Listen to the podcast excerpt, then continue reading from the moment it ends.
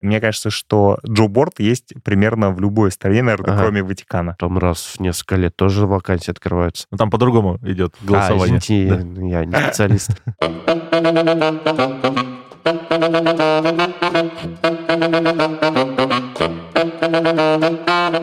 Всем привет! С вами, как всегда, и неизменная Чпуля, и ее ведущие Лева и Лева номер два, но не Лева. М? Мгм. Вот звук, он жив, он жив. Кто? Да, Миша. А Это Миша. Не Миша. надо мне тут, я еще не это, не того самого. осознал себя И сегодня я буду очень не- невменяемый, да. Миша не выпил кофе. И у нас сегодня еще один гость. У нас, собственно, еще третий человек в комнате, хотя так и не скажешь, а вам не видно.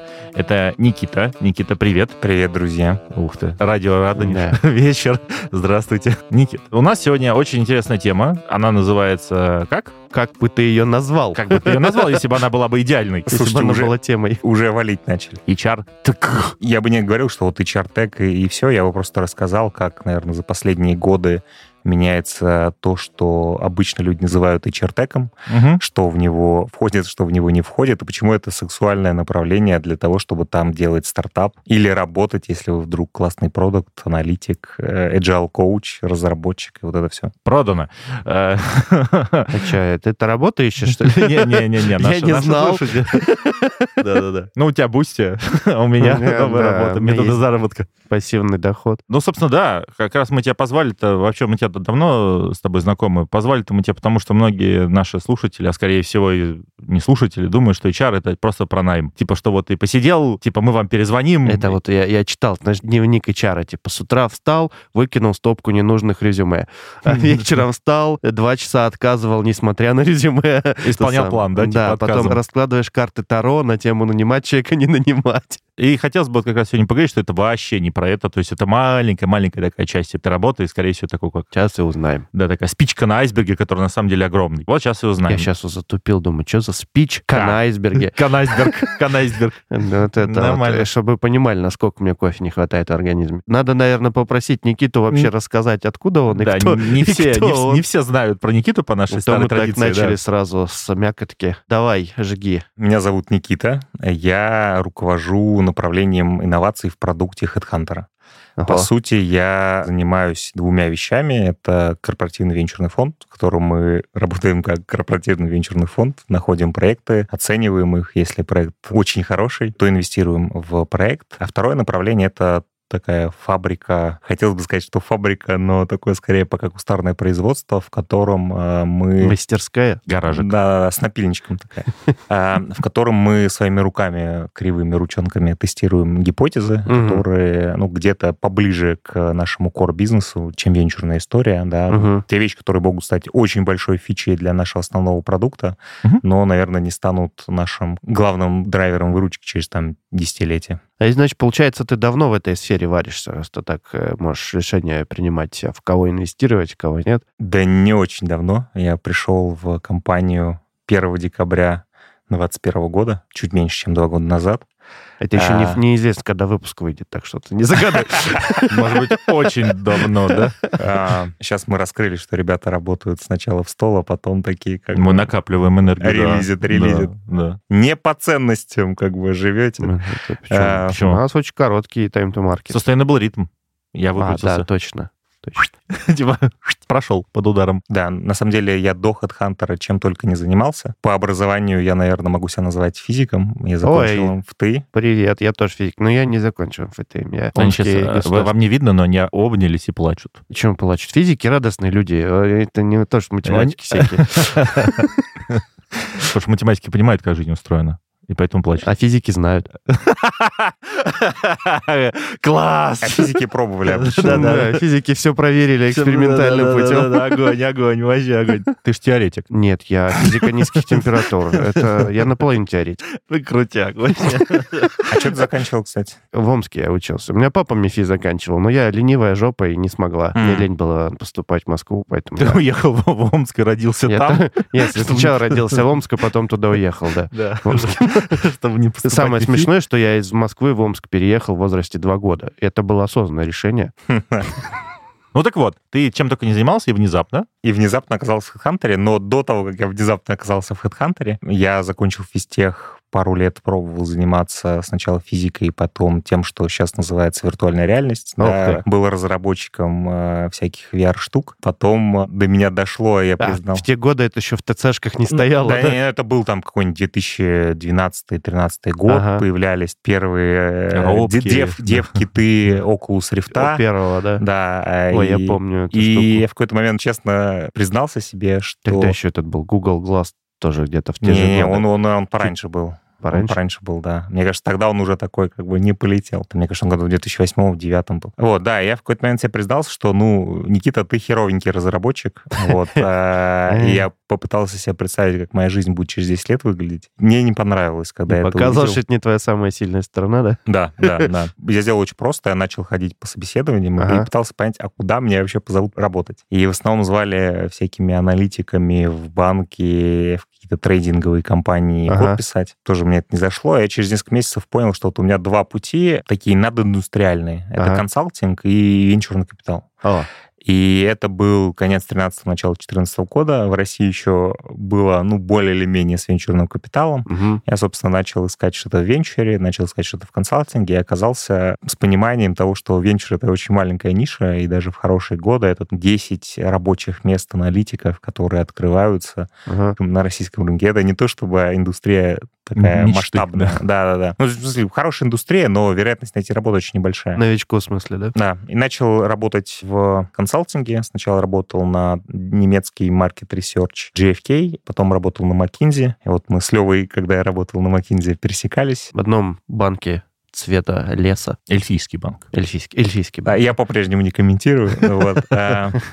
И на самом деле достаточно смешно, потому что меня вот эта тема с венчуром и с инновациями не отпускала. И когда я выходил в McKinsey, у меня были оферы вот от McKinsey ага. и от одного известного венчурного фонда с русскими корнями, я так скажу. И я тогда не выбрал венчур. Я очень много с ними пошел собеседований и понял, что вот мне тогда тот расклад, который был, не нравился. Потому что венчур — это обычно такой классический венчур. Это, как говорят, твоя последняя работа. Не потому что ты там умираешь очень быстро, а потому что ты обычно из венчура никуда не уходишь. Потому потому что это такой э, бизнес, в котором надо работать десятилетиями. Чем дольше ты работаешь, тем больше ценностей ты приносишь, потому что ага. огромный нетворк становится. Ты хорошо и привлекаешь проекты, и хорошо продаешь проекты, и в этом весь смысл. Поздно нам уже с тобой, Лева, в венчур идти слишком старый для этого. И кофе не попили с утра. До сих пор не попил. А там это обязательно. И возраст, и кофе. В McKinsey я делал проект трансформации, ага. и в какой-то момент После фирмы подумал, ну окей, вот а что еще можно потрансформировать? Там, кажется, с банками, с телекомом уже как бы поезд ушел, они там что-то начинают делать, и решил себя попробовать в промышленности. Два с небольшим года поработал в Сибуре, это нефтехимическая компания, занимался проектом трансформации УЦП. А, что такое УЦП? Управление цепями поставок, supply chain management по, по уму. И большую часть времени я работал в Сибуре, я работал из дома, потому что пришел ковид. А. У меня опять возник экзистенциальный вопросик, как там за 7-8 лет до этого, а тем ли я занимаюсь, то ли я компании работаю, и я для себя очень просто сформулировал, что мне хочется двух вещей. Больше уровня риска в том, что я делаю, да, чтобы можно было, ну, вот по-крупному прям облажаться, да,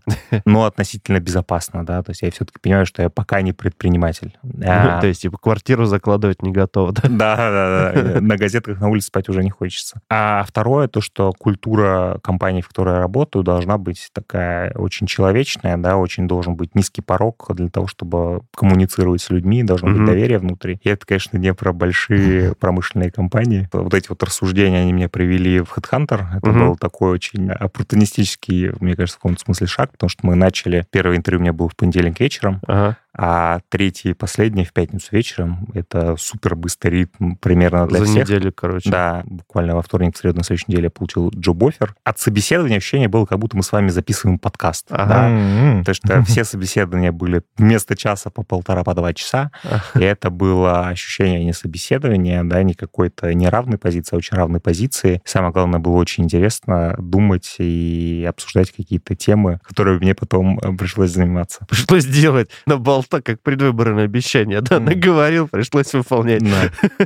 А ты прям сразу на вот эту такую околовенчурную позицию Да, пошел, да? да, да. М-м. Ну, это уже было направление, или ты его прям там создавал с нуля как-то? Ну, практически ничего не было. Во-первых, как сразу или не сразу, когда у меня было первое интервью с э, Димой Сергенком, это наш текущий SEO, тогда он был заместителем генерального директора, он вообще искал человека на другую позицию, Мгм. э, на управление там одним из кусков основного продукта. И я ему сразу сказал, что Дим, очень круто, мне очень нравится с тобой общаться, но я не готов в это вписываться, мне будет скучно, я не этого хочу в своей жизни. И подумал, что на этом сейчас процесс в целом вообще не закончится, потому что, ну, ты как бы человек пришел, я не знаю, за бензопилой, а ты ему кусачки продаешь, да? Как Ну бы, ну, зачем? А, Чайник. н- да, но, но Ну, где- оказалось... Где-то нужен, да, но что-то не очень понятно, зачем, да? Да. А, Но оказалось, что они ищут на другую роль, на ту роль, на которой я сейчас работаю. И в этой роли как бы все начинается с нуля, да, то есть там нету команды, не очень понятно. Ну, в смысле, в целом понятно, что делать, но всю конкретику Всё- придется всё с понятно, но делать. ничего не Да. понятно, да.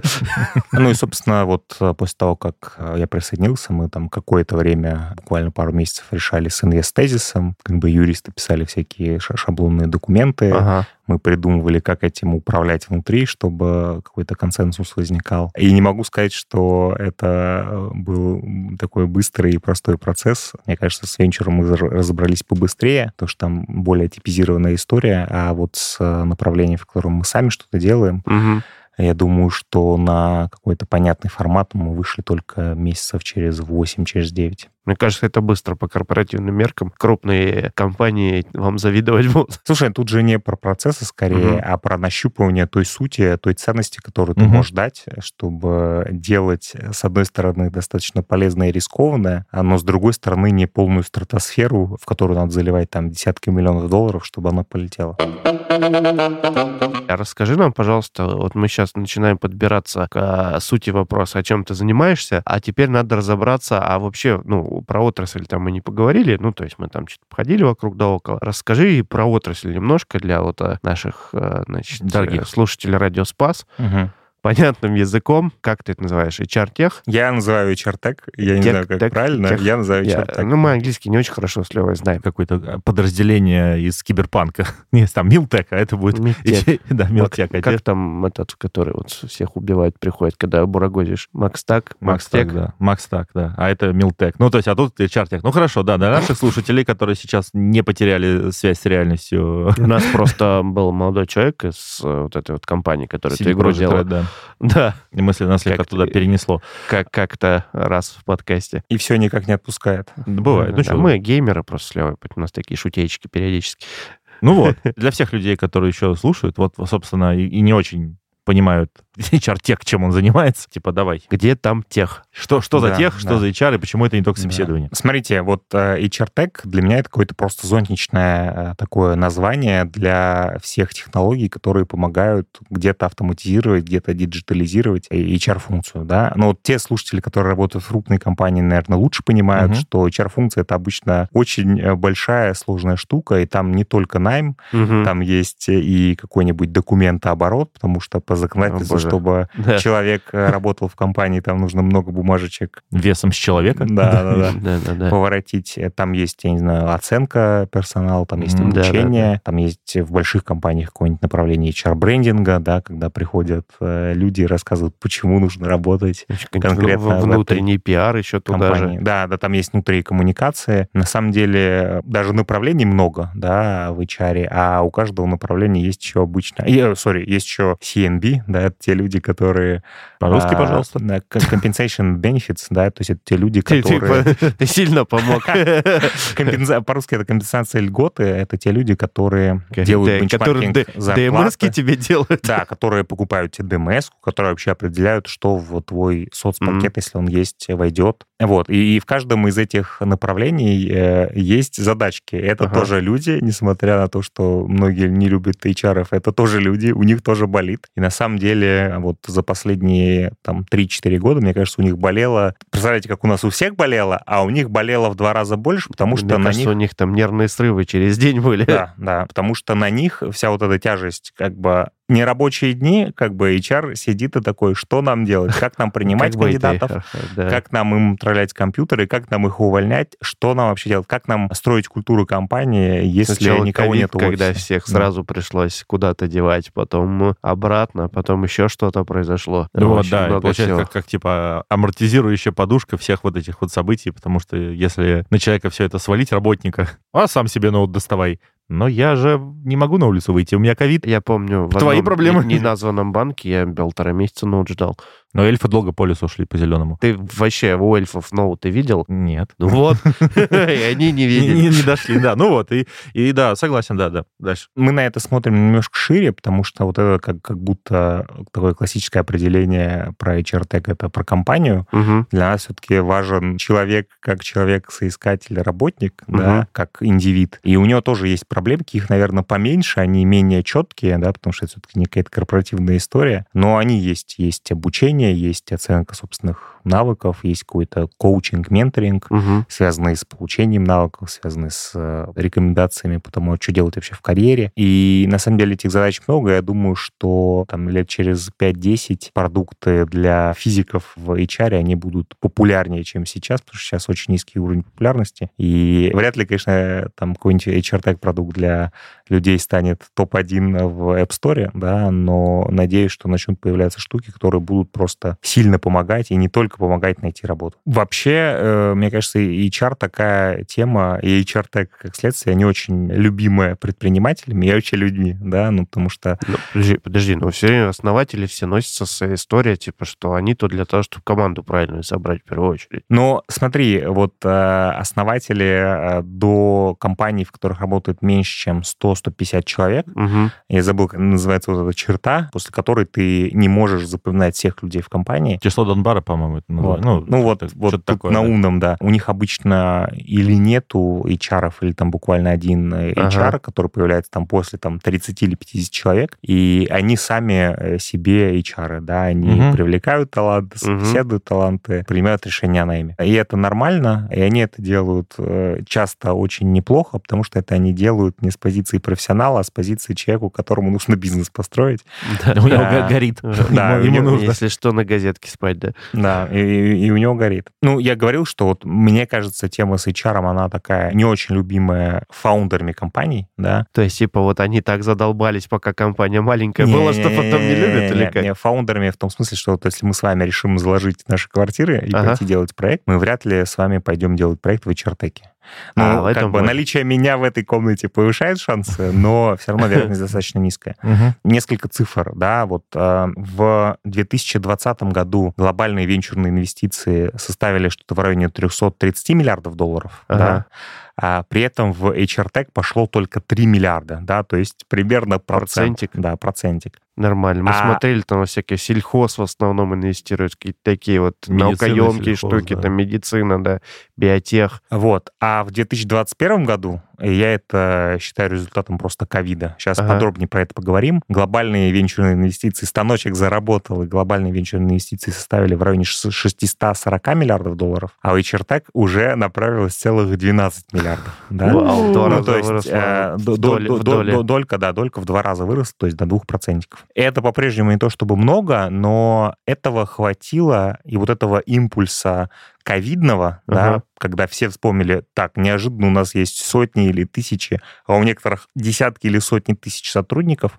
нам надо с ними как-то взаимодействовать, что-то да, делать, да. что-то делать. И, и того количества денег, которое было залито, в целом хватило для того, чтобы начинали возникать какие-то более или менее интересные проекты, Мгм. или те проекты, которые были основаны там десятилетия назад, а, ну, приобретали просто такой ветер под парусами новый. Единороги-то появились в HR-теке. Их достаточно много, да. Ого. А, а у тебя Покажи, ра- нам расскажешь потом? Да. Да-да-да. да. Давай, интересно, потому что, ну, для тех, кто вот прям вдруг совершенно не знает, что такое единороги, это вот которых э, 9 нулей в оценке появилось. Ты сейчас людей думать заставляешь, да. Ну, то есть э, единорог вообще по Я не- классике... не сделал проще, да? М. Да, едино- единорог по классике — это компания с оценкой больше миллиарда долларов, Ага. приватная, да, то есть она не торгуется на бирже.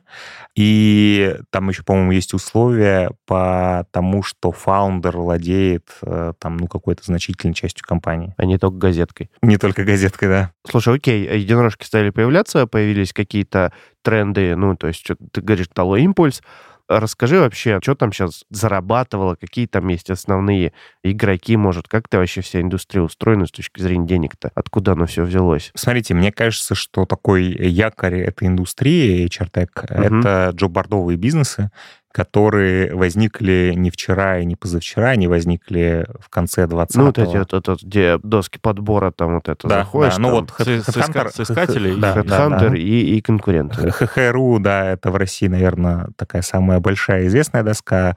В мире это, я не знаю, там Indeed, Stepstone в Германии, SIG угу. в Австралии, в Океании и э, LinkedIn, который такой вроде джобборд, но не мигрирует под социальную сеть. Про LinkedIn можно отдельно поговорить, они на самом деле очень классно они такой типичный пример э, стартаперов, которые смогли, они вообще начинали с другого продукта, uh-huh. с очень токсичным привлечением. Вот, это очень как бы интересная история. Да, ну... А потом а... они Microsoft продались. А, да, и, и стали, мне кажется, еще больше и успешней. Это тот редкий случай, когда Microsoft смог, а не получилось как Skype. обычно. Да, не получился Skype. Собственно, большие джоборды в крупных странах или в крупных uh-huh. регионах — это понятные бизнесы с хорошей рентабельностью, у нас рентабельность по EBITDA, наверное, там 50%, да, то есть это бизнесы, которые не прошли, скорее всего, классический цикл э, современных единорогов. Они не вот по экспоненте взлетали, их начали в конце 90-х, начале нулевых. Угу. Вот это в, на заре интернетов, да? Да, да. В России в 2000 году появилось 4 джобборда, один из них ХХРУ. Ага. Он тогда даже не ХХРУ назывался. Это вот. Медленно и верно. Да, и медленно и верно с э, ростом проникновения интернета как бы этот бизнес рос. Слушай, а традиционно джоб-борды, они каких вот людей больше нанимают? Ну, вот я знаю, есть классификация, там белые воротнички, синие воротнички. Белые — это вот э, типа офисные сотрудники, да, офисный став какой-то, а синие мне всегда казалось там рабочие специальности, там, uh-huh. мне почему-то грузчик там или фрезеровщик восьмипалый, вот, вот а такие си- вот. Синий, потому что... Ну, у них форма синяя, типа... Ну, я понял. Фор- форма. Я, кстати, не помню, откуда классификация, по-моему, там 60-х или даже, может, раньше пошла. Ты не помнишь, а я даже не знаю. Ну, да. это у нас образовательный подкаст, напомним, да. Самообразовываемся. Да, все вместе образовываемся, да. А вот ну, на чем больше-то эти борды? Или там везде по-разному, или как? Для меня джоб-борд — это какой-то такой прокси на структуру экономики. Да? Я вот сейчас во мне просыпается занудный чувак, который был консультантом. Мы смотрели, например, на развивающиеся страны. На страну, на одну в Юго-Восточной Азии и на несколько стран Африки. И вот вот там а, рынок труда и вообще экономика от наших очень сильно отличаются. Вот угу. в Юго-Восточной Азии там прет экономика, чуть ли не двузначные темпы роста ВВП год к году, молодое население, высокая рождаемость, и там уже есть джоб-борды, они хорошо проинвестированы, и они в основном на белых воротничков работают. Угу. Потому что, э, ну, кто адаптирует инновации первыми? Те, у кого есть свободное время, деньги, компьютер и знание того, и как им пользоваться. Пальцев, да. да, и все 10 пальцев. Чтобы а, пароль ввести, а да? Вот. Ну, типа shift надо зажимать чем-то. Очень тонкий юмор. Миша его понижает до нашего уровня с тобой. Да, да. То ты тут начал в высоком. Да, у меня просто сканер отпечатка пальцев. Я, как бы, есть шансы вообще тогда. То есть, если ты сейчас вот нас забанят во везде, но если ты фрезеровщик, тебе надо сразу несколько пальцев заносить в телефон. И не только на руках. Это техника, значит, безопасности. Такая. Да, но, но, но на майке вот у меня почему-то ограничение на три пальца, и в целом не очень секьюрно. Ты, ты, ты, главное, рядышком пальцы не бери просто, а вдруг... все. Да. Я вот, да, я понимаю, что я не фрезеровщик, потому что у меня вот так вот. А, как английские лучники, да, которые... Ну да, или немцы. Которым указательный, чтобы они стрелять не могли. Кстати, когда а, английские ростовые руки были, да. Прикольно. Ну, в смысле, не прикольно, конечно, жалко пальчик-то. Да. Но, но, понятно, такая... Они так показывали. У нас все пальчики, идите нафиг. Да, мы не лучники. Немножко гримдарка, да, у нас? Немножко темного фэнтези чуть-чуть, да? Типа, я говорю, я куря не выпил, меня, а жизнь заиграл другими красками. Черный — это не цвет, да? Это отсутствие цвета, да, поэтому тебя заиграло отсутствие Я в художественной школе учился, я знаю много оттенков.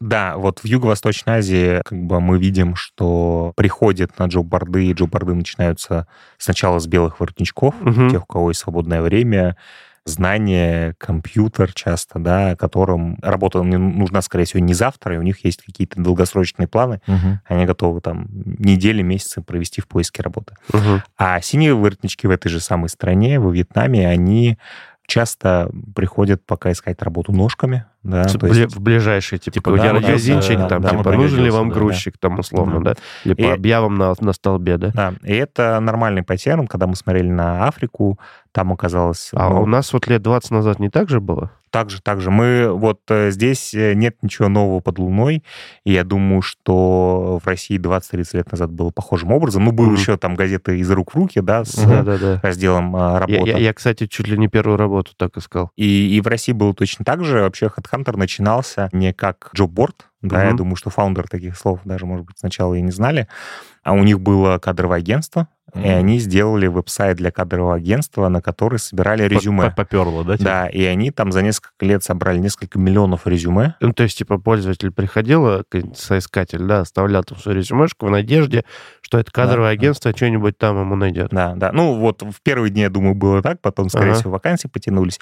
И люди, которые приходили, ну, это был, условно, 2000 год, как Мгм. вы думаете, кто приходил? Приходили топ-менеджеры, да, потому Мгм. что у них есть компьютер, у них есть интернет, и они понимают, зачем им это надо. Но я думаю, что проникновение интернета в 2000 году было меньше процента, я вот так подозреваю. Диалог, А, по-моему, тогда еще вовсю был. Да, дело... И э, ADSL оптика. появлялся, появлялся Только-только, да, а оптика, оптика только в 2002 топовых 2005. Офисах была Да. там. Да. Ну вот у меня дома появился интернет. э, Я, у меня в четвертом или в пятом. Ну вот у меня в шестом появилась локальная сеть. Я в э, StarCraft первый по модему играл. Не, ну локалки еще были такие, когда просто провод в окно закинул соседу, и там играете вдвоем. тоже да. было. было. Было дело, да. А так, чтобы, типа, я подключили к внутренней сети, и для тебя открылась вся, все многообразие фильмов У- и у- игр. У нас три компа было в локалке. Мой и А. два у друга. Олдфаги вошли в чат. Да, Да. да, да, да, да. В России мы прошли похожий путь, Ага. да, только э, росло проникновение интернета. В странах, которые сейчас развиваются более активно, у них растет население, растет экономика, немножко другая база. Ну, там, Там сразу скорее- же все это есть, да? Там, там скорее большое проникновение И, типа, интернета. смартфоны, вот это все. Да, да, большое проникновение интернета, большое проникновение смартфонов, и там скорее просто медленно меняется экономика, медленно Мгм. меняются привычки, Мгм. люди не могут перестроиться. В, например, в Африке мы посмотрели, там во многих странах, даже а, развитых по африканским понятиям, там безработица в десятки процентов, Мгм. и это значит, что джоб-борды им не нужны, э, потому что... Некуда. Ну, э, типа, Ну да, работы настолько мало, а такой дефицит работы, что работа ищется через э, знакомства, через связи, работа ищется ножками, то есть какими-то способами, которые минимизируют издержки для работодателя, да. Ну, Ну, издержки при- образом. ры- рынок работодателя, особо можно Да. не париться. Да.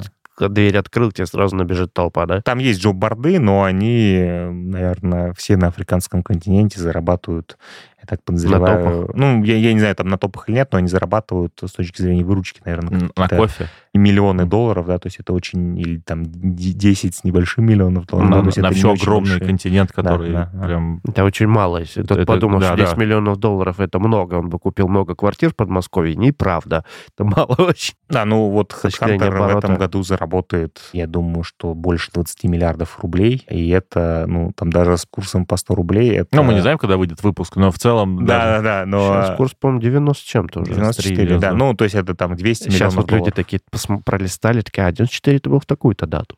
Вот Да. когда они записывались. Установили, да.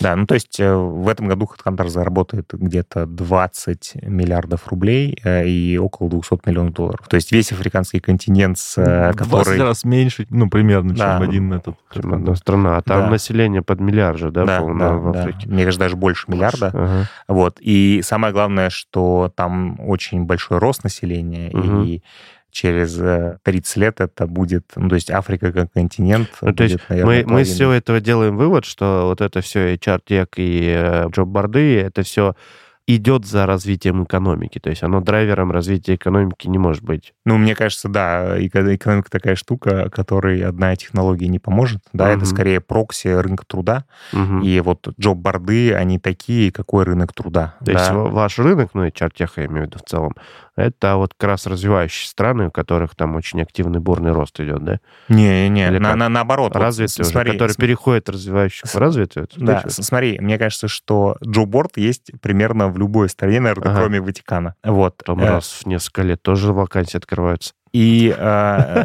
Ну, Джо- Там по-другому идет А, голосование. извините, я не специалист. та- там, там, там э, private Бе- белый market, дым, да, да. Я как все-таки на радио Спас работаю.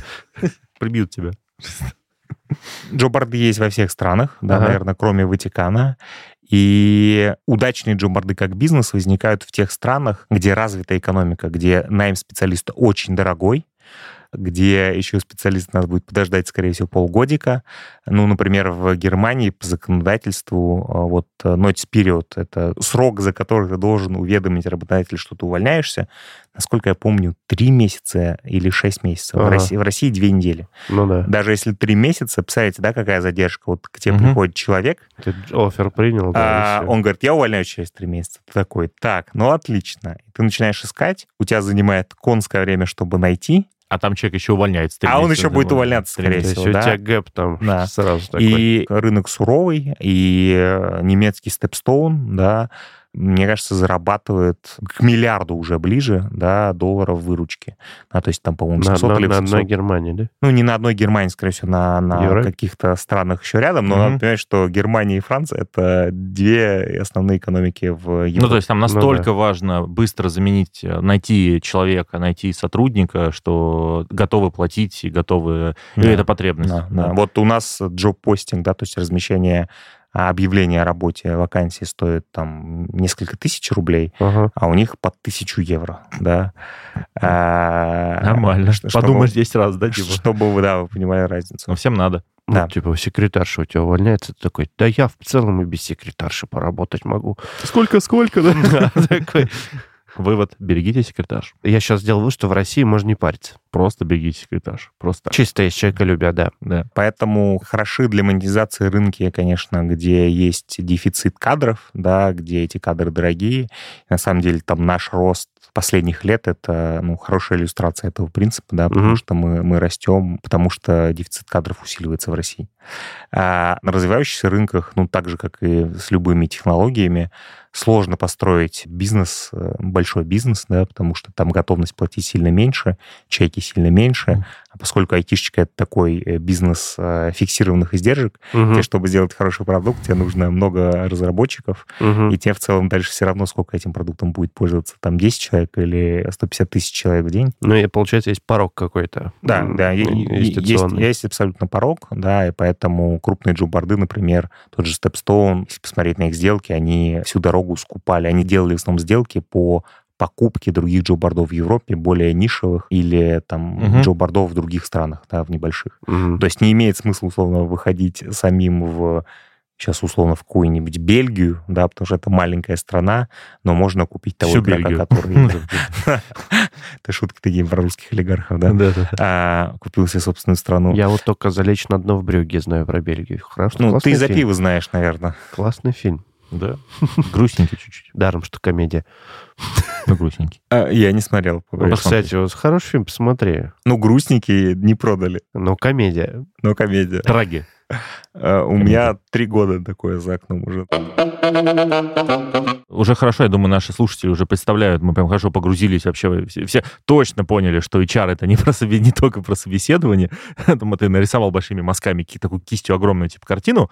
А давайте, мне кажется, на примеры. Инновации, какие-нибудь истории, вот это вот. э, Что появилось вот а, благодаря этим ковидному импульсу из Да. Интересных да, проектов прям- каких-то? Мы прям это любим. Да, смотрите, я на самом деле выделю, наверное, таких пять направлений, которые какие-то более очевидны, какие-то менее очевидны. Мгм. Какие-то из них появились, наверное, главным образом из-за ковида, какие-то просто из-за эволюции просто мысли. Да. Первое направление — это удаленное оформление э, сотрудников или оформление удаленных сотрудников в Это разных типа странах. э, бе- без живого контакта. Э, Без, без живого контакта, это же да. очень- И еще, скорее всего, в другой стране. Вот. Им еще и Окей. платить как-то надо, потому что они кушать хотят. Ага. И я бы здесь... Звучит три- как юридический вызов. Мгм. Звучит, да, как офигенно юридический бумажный вызов. Да, да. Вот, я бы здесь поговорил про три проекта, про Deal, Remote и Gusto. Да, эти, на самом деле, проекты, они делают очень похожие вещи, просто немножко по-разному и немножко в разные сегменты. Я расскажу про пять направлений. Первое из них э, найм, оформление и выплаты удаленным сотрудникам. Угу. Вот э, пришел ковид, э, очень счастливое для нас время для всех у компании начались большие проблемки. Например, въезд во многие страны был закрыт, Угу. а страны типа, я не знаю, Германии, Голландии и Штатов, конечно же, но у них экономики живут следующим образом. За счет- приезжает много-много очень одаренных людей со всего мира, Ага. и если они не приезжают, то это для многих компаний проблема. И появилось в 2019 году два проекта. Это Deal и Remote.com. Deal привлек уже 679 миллионов долларов с тех пор. Он уже вот это вот Это, мифическое смысле, с существо. 19 года? С 19 года, да. Ничего себе, это А, быстро очень. Хорошо идут О- о, парни. это он привлек, да, стоит он, э, ну, понятно, какие-то бешеные миллиарды. Но они начинали как сервис для оформления выплат удаленным сотрудникам, ну, потому Мгм. что главный их клиент это э, компании Штатов были, Мгм. которым нужно как-то получать крутых инженеров, крутых agile коучей, но их не привести в страну, и нужно как-то их оформить удаленно. И вот Deal, собственно, для этого делал инфраструктуру юридическую, бухгалтерскую, да, то есть ты мог э, как там, не знаю, Подписаться там. HR Ну да. или как, э, я не знаю, фаундер стартапа, Мгм. купить там какую подписку, платить какие-то, там, может быть, платежи за использование, и человека из России, из Бельгии, из Индии, откуда угодно, оформить на работу к себе в компанию и платить ему зарплату нормальным образом, легально. Сейчас у Дила 15 тысяч клиентов, да, и по такой цифре понятно, что, скорее всего, Дилы специализируется на крупных компаниях, Мгм. да, потому что, ну, их не то чтобы супер много. Например, на нашем джобборде 450 тысяч клиентов, платящих за прошлый год. Да, это э, немножко другие порядки. Мгм. Те компании, у которых это очень частотный запрос, кого-то привести, да? Да, да, да. Ну, когда тебе не один человек нужен, такой, ну, как-нибудь перетопчусь, а когда тебе нужно много, м, много людей. У Дила за прошлый год был ARR, это годовая выручка повторяющаяся, да, если Мгм. по-русски. Под 300 миллионов долларов, 295 миллионов долларов. Да, но это феноменальная вообще скорость роста, да, вот они за 19 20 за 4 года, да, сделали 300 миллионов, практически закрыли годовую выручку повторяющуюся. Это вот в 21 году у них был там типа в районе 60 миллионов, да, то есть они в, условно, там, да, выросли там в 5-6 раз. И они еще и в том году на положительную ебиду выросли, да, то есть вот я говорил, что джоб-борды возникли, потому что это частотная, повторяющаяся, больная очень история, и с нее все начинали, и вот а, удаленное оформление сотрудников на примере Дила, да, видно, что стало тоже частотной и очень больной историей. Такая обратная сторона глобализации, да, когда... Да, есть проект э, remote.com, я про него, наверное, только пошучу э, и упомяну несколько просто фактов. Во-первых, фаундера проекта зовут Джоб, он голландец. Очень э, удобно он устроился. Да, да, да. Мы шутим внутри, что в целом ему другие проекты, кроме как в HR-теке, делать не надо.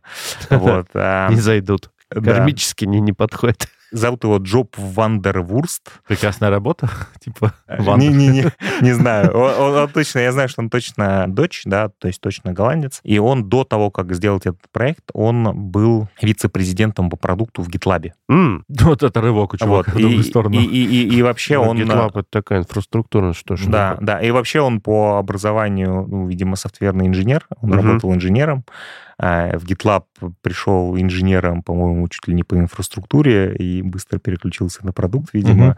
И, Что-то обшарит, да. Да, и, и, и в целом он в GitLab вроде хотел годик поработать, но сдержался на 5 или на 6, а потом поработать годик, потом свою компанию сделать. Вот. Ага. И, и с вот этой проблемой, которую ремоут... А ремоут ну, достаточно похож на дил, да, с точки зрения продукта. А Вот проблему, которую ремоут дилы решают, он с ней просто столкнулся в GitLab, потому что GitLab всегда был ремоут компанией. Ну, ну, да, распределенный, да, да, удаленный. да, там в целом я не уверен, что даже был и- или есть офис, да, как, Мгм. как сущность. Коморка.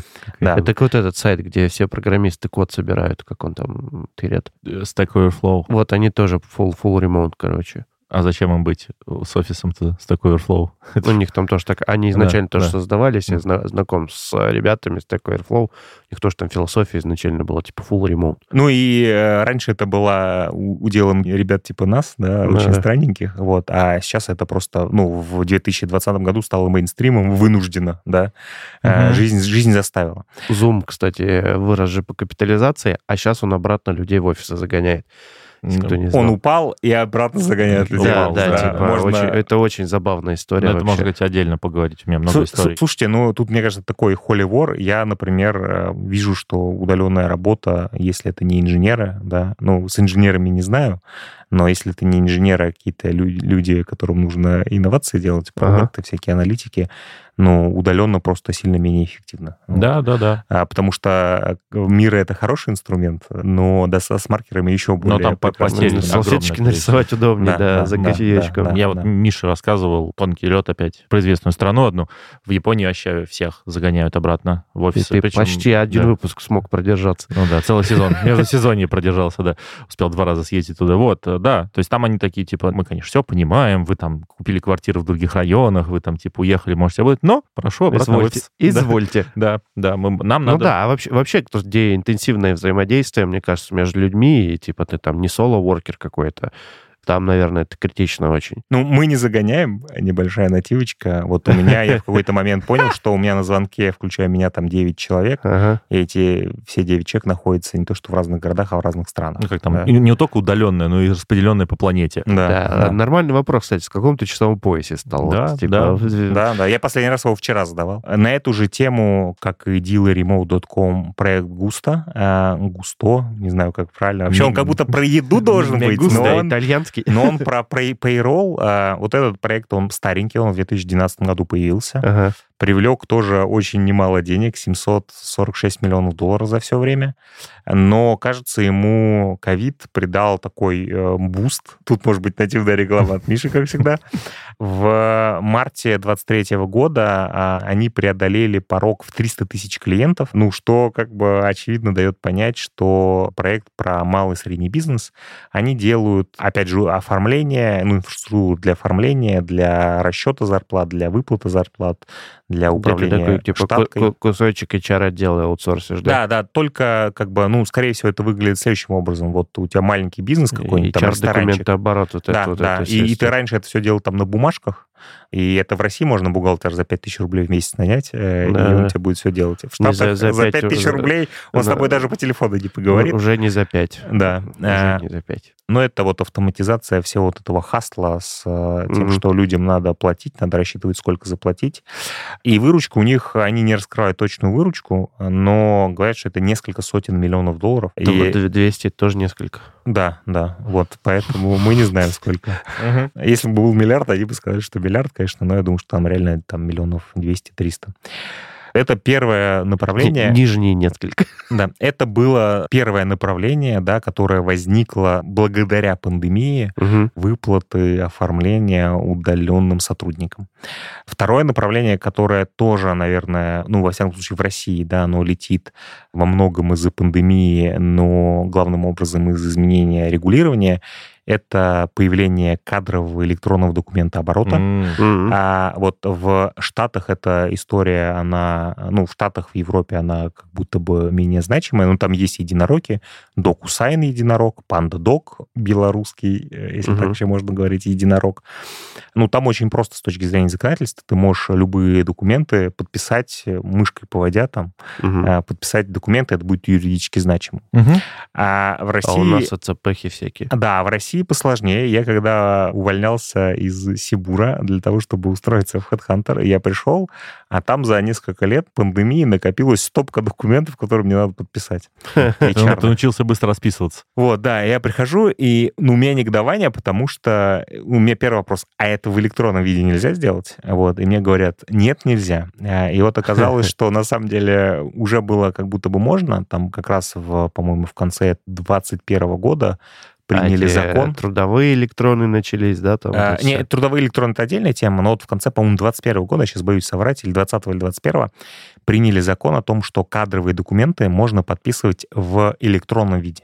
в, упрощ- ну вот. в упрощенном, типа, или с ЦПшками? Там а, упрощенная подпись смс-очкой, без вот этих вот походов в регистрационный центр, чтобы флешечку Вот, получить. Это очень круто, на самом деле. Вот. Мгм. Сначала разрешили делать только для там из серии заявлений на отпуск, а о приеме и а, об увольнении нужно было только в, на бумаге. Мгм. По-моему, это сейчас устранили, и можно чуть ли не все подписывать в электронном виде. Это супер тема, и на ней в России растут новые проекты, которые, собственно, вот эту задачу кадрового электронного документооборота решают. Мораль для всех фаундеров. Следите за изменением Абсолютно, законодательства. абсолютно. Ну, поскольку это же обсуждалось э, Ага. в каких-то рабочих группах, вот оказалось, что мы знали, ну, мы как компания, и многие крупные компании участвовали в обсуждениях вот этих поправок в законы, Но ничего с этим не сделали. А фаундеры... э, Такие, а- ага. Да, а фаундеры такие, ага, и пошли, сделали продукт, и в итоге мы в одну из таких компаний вложились, ну, мы как HeadHunter, это HR-Link,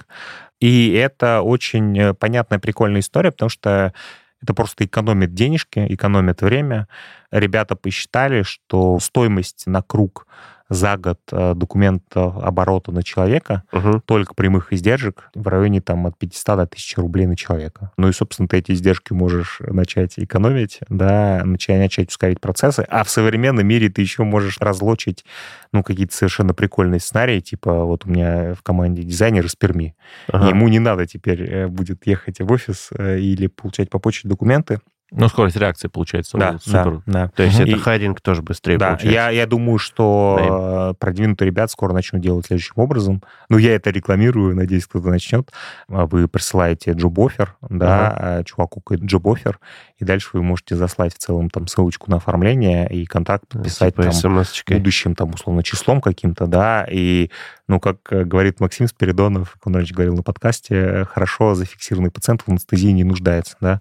А вот э, ну, все мы понимаем, сколько офферов может быть у разработчика за две недели, если он на рынке труда. Это типа, знаешь, и лучше быть его хайдинг за первым. два часа, да? Да, Мгм. да, да, да. Мгм. А в сегменте массовки, да, Это то типа есть как спид-дейтинг, только спид-хайдинг. такой. спидхаринг, да. Хорошее название продукта. А в сегменте массовки, то есть людей, которых много нужно, да, не знаю, продавцов в магазинах, грузчиков, да, там это вообще, ну, можно магический процесс сделать, если ты нанимаешь, не, не пытаешься там оптимизировать и Мгм. нанимать как самозанятого, а нанимаешь штат, Мгм. ты там отсобеседовал, э, присылаешь по телефону или по видео, присылаешь ссылочку, говоришь, ну вот, заполняй.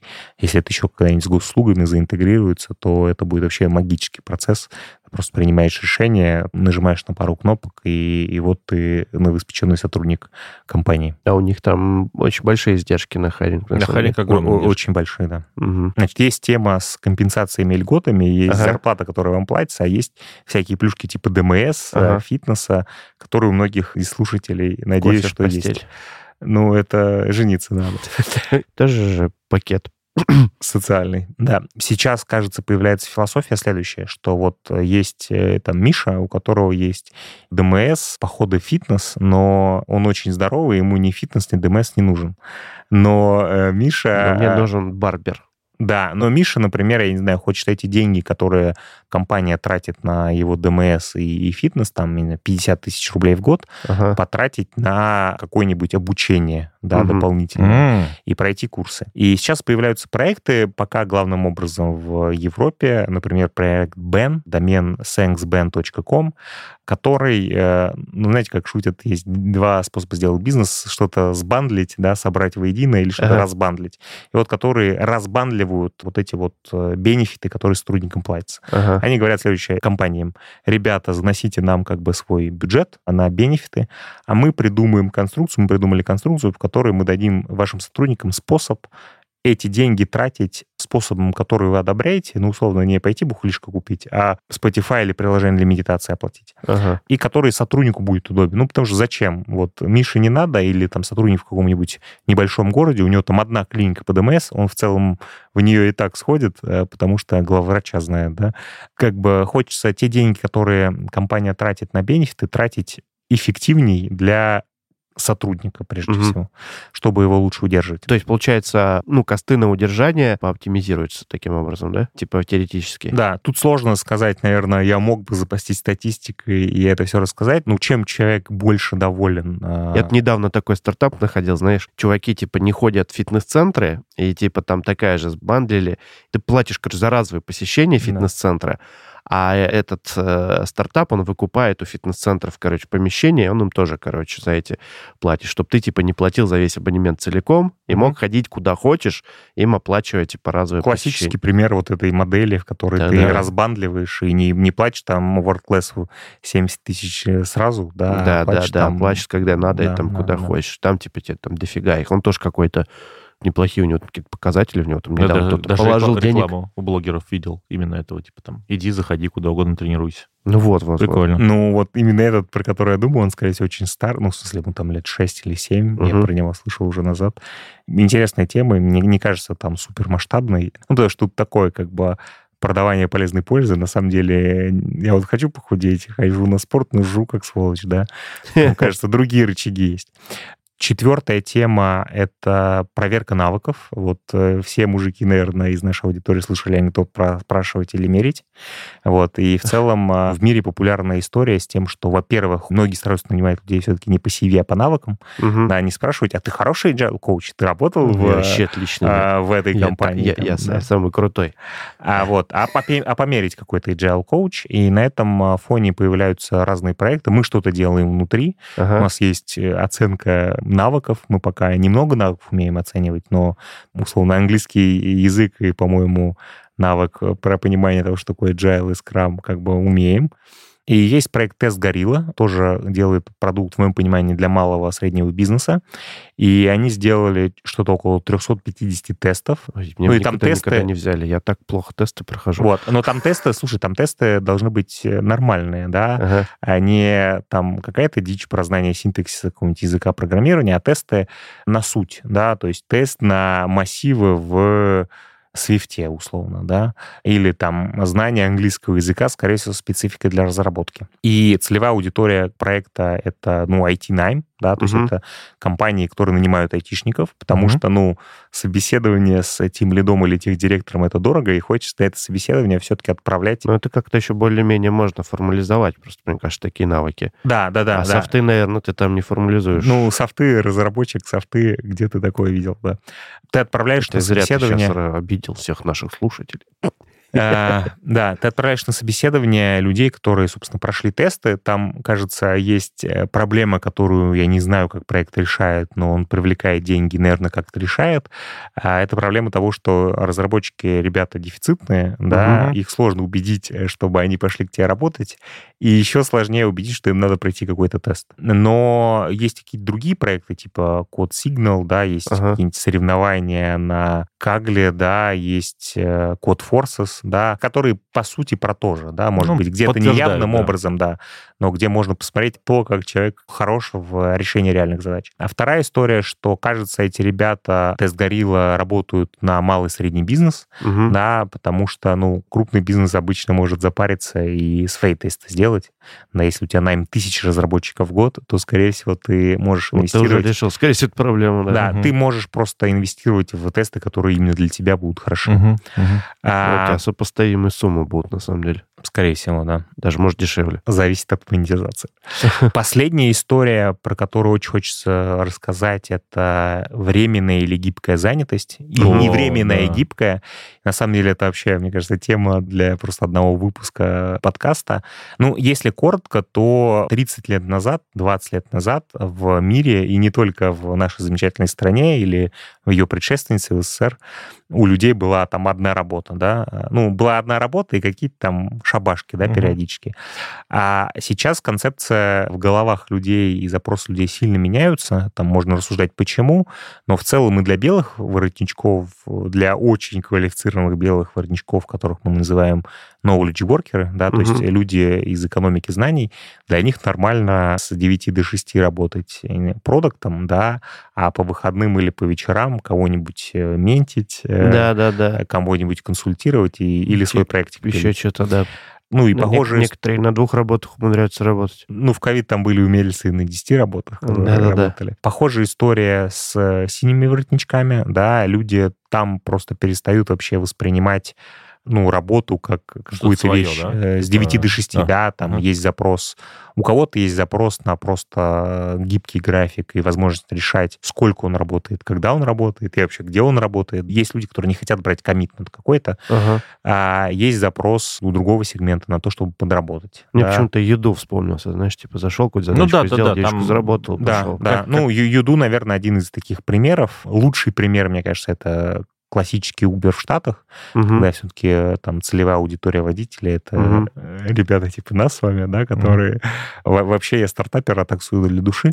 А, Так-то у меня свой бизнес. Да, да, да. Я ездил с такими людьми э, несколько раз. Э, Да, Меня пытались разработчиком нанять на работу так в 2015 году. Концепция, э, ну, восприятие работы сильно меняется. Э, Люди хотят свободы, люди хотят дополнительного заработка, люди хотят э, решать вообще, что они делают, когда они Мгм. делают, с кем они Мгм. работают. А с другой стороны, таланта не хватает, людей не Мгм. хватает.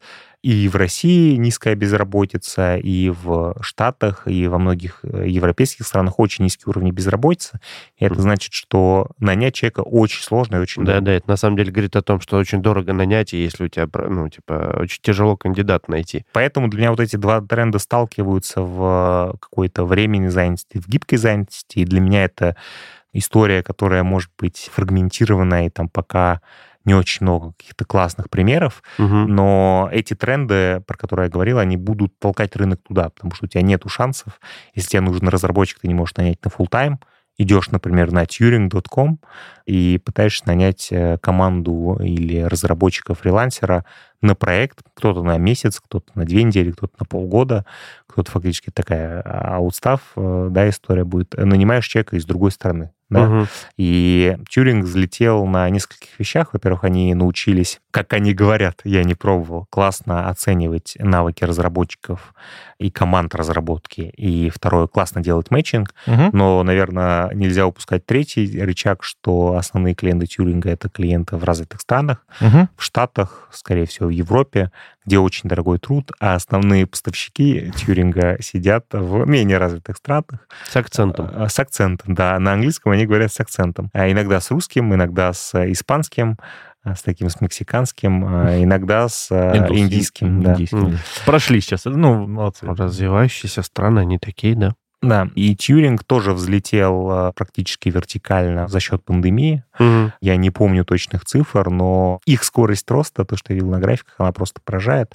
Они нашли очень классный, видимо, Product Market Fit, очень неочевидным образом, потому что ну, все мы понимаем, что продавать услуги аутсорса разработки — это очень сложная история. Надо еще Да, уметь. да, да. И мне, ну, пару раз в неделю уже добавляются в друзья в LinkedIn, в Фейсбуке ребята из компаний, которые занимаются аутсорсом разработкой. Я уже даже отвечать перестал, потому что Красный океан.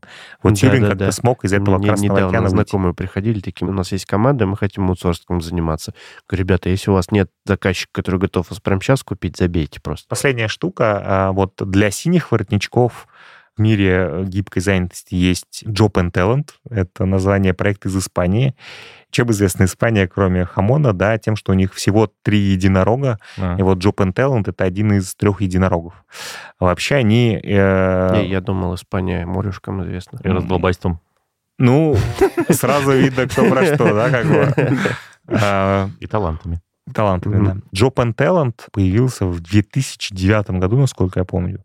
И вообще, мне кажется, что они появились как э, там более-менее классическая аутсорсинговая, аутстаффинговая компания для синих воротничков, да, Мгм. ну, потому что, ну, вряд ли они там 10-13 лет так росли, да, медленно. И тут я не могу не сказать, что, по-моему, основатель и точно топ-менеджеры там есть макинзоиды. Э, Привет. Просочились. Про- Просочились, да.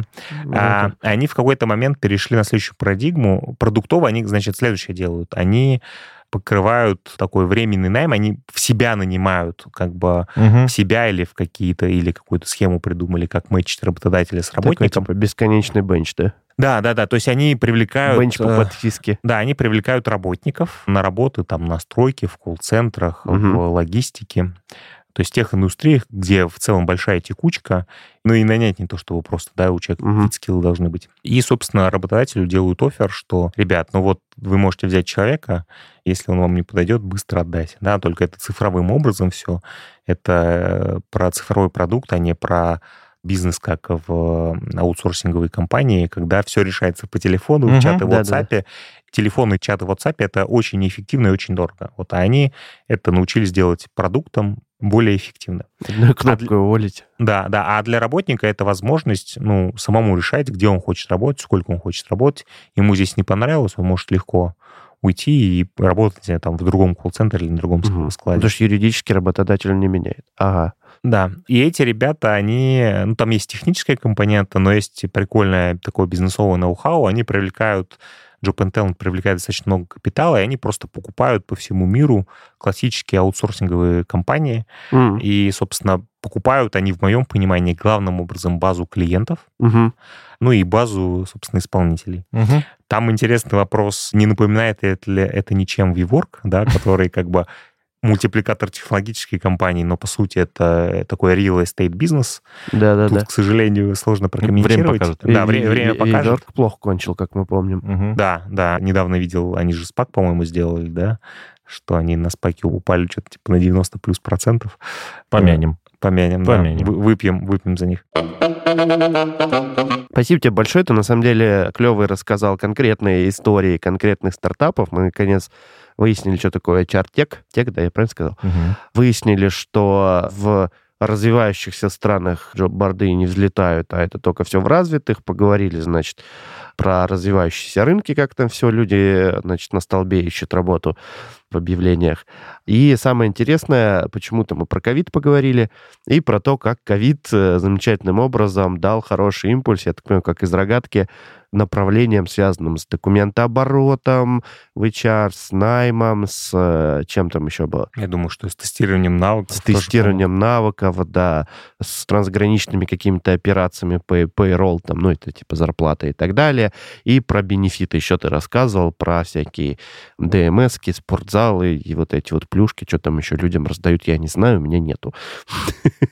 У меня много лет уже нету ДМСки, да, Мгм. 7 лет, как я начал предпринимательством заниматься. Спасибо тебе большое. На самом деле ты приоткрыл завесу тайны над всем этим замечательным миром. Спасибо, что пришел, поделился. Спасибо большое. Да, теперь наши слушатели... Передавай привет Да. там, кому ты хотел. Давай.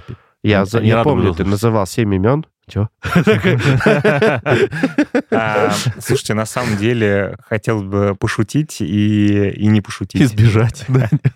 Пошутить, что у меня есть приятель, он лет, наверное, на 10-15 старше меня, и он был в первой сотне сотрудников Яндекса. Он пришел Мгм. в Яндекс там в 2003 году, и он рассказывал про Яндекс тогда, что когда он звонил... А Яндекс тогда это новый стартап какой-то? Очень сложный юмор. Ну, у них Яндекс. точка, и любое слово же есть. Пусть наши слушатели Ой. придумают, чем занимается этот сервис, пока А. Ни- Никита в кринже полном. Кринжометр сломался. Да, да, Давай, да, и что тогда, тогда, А, тогда? Да, и он, а, когда звонил разработчикам тогда, в 2003 году, он говорил, э, разработчики часто спрашивали, а что в Яндексе можно работать? Это же интернет-сайт. Да, ребята, спасибо большое, что позвали. На самом деле в студии на записи все выглядит так же э, бодро и смешно, как и в наушниках. В финальном звучит. результате. Да.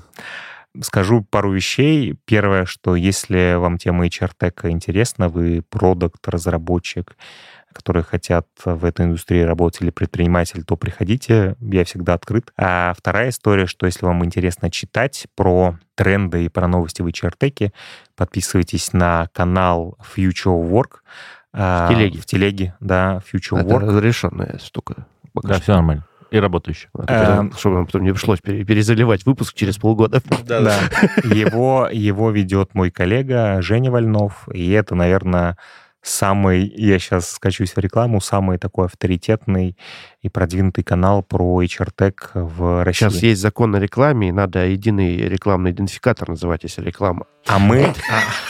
а- мы там А ничего не... это а это совет, это совет. Это совет. Это совет.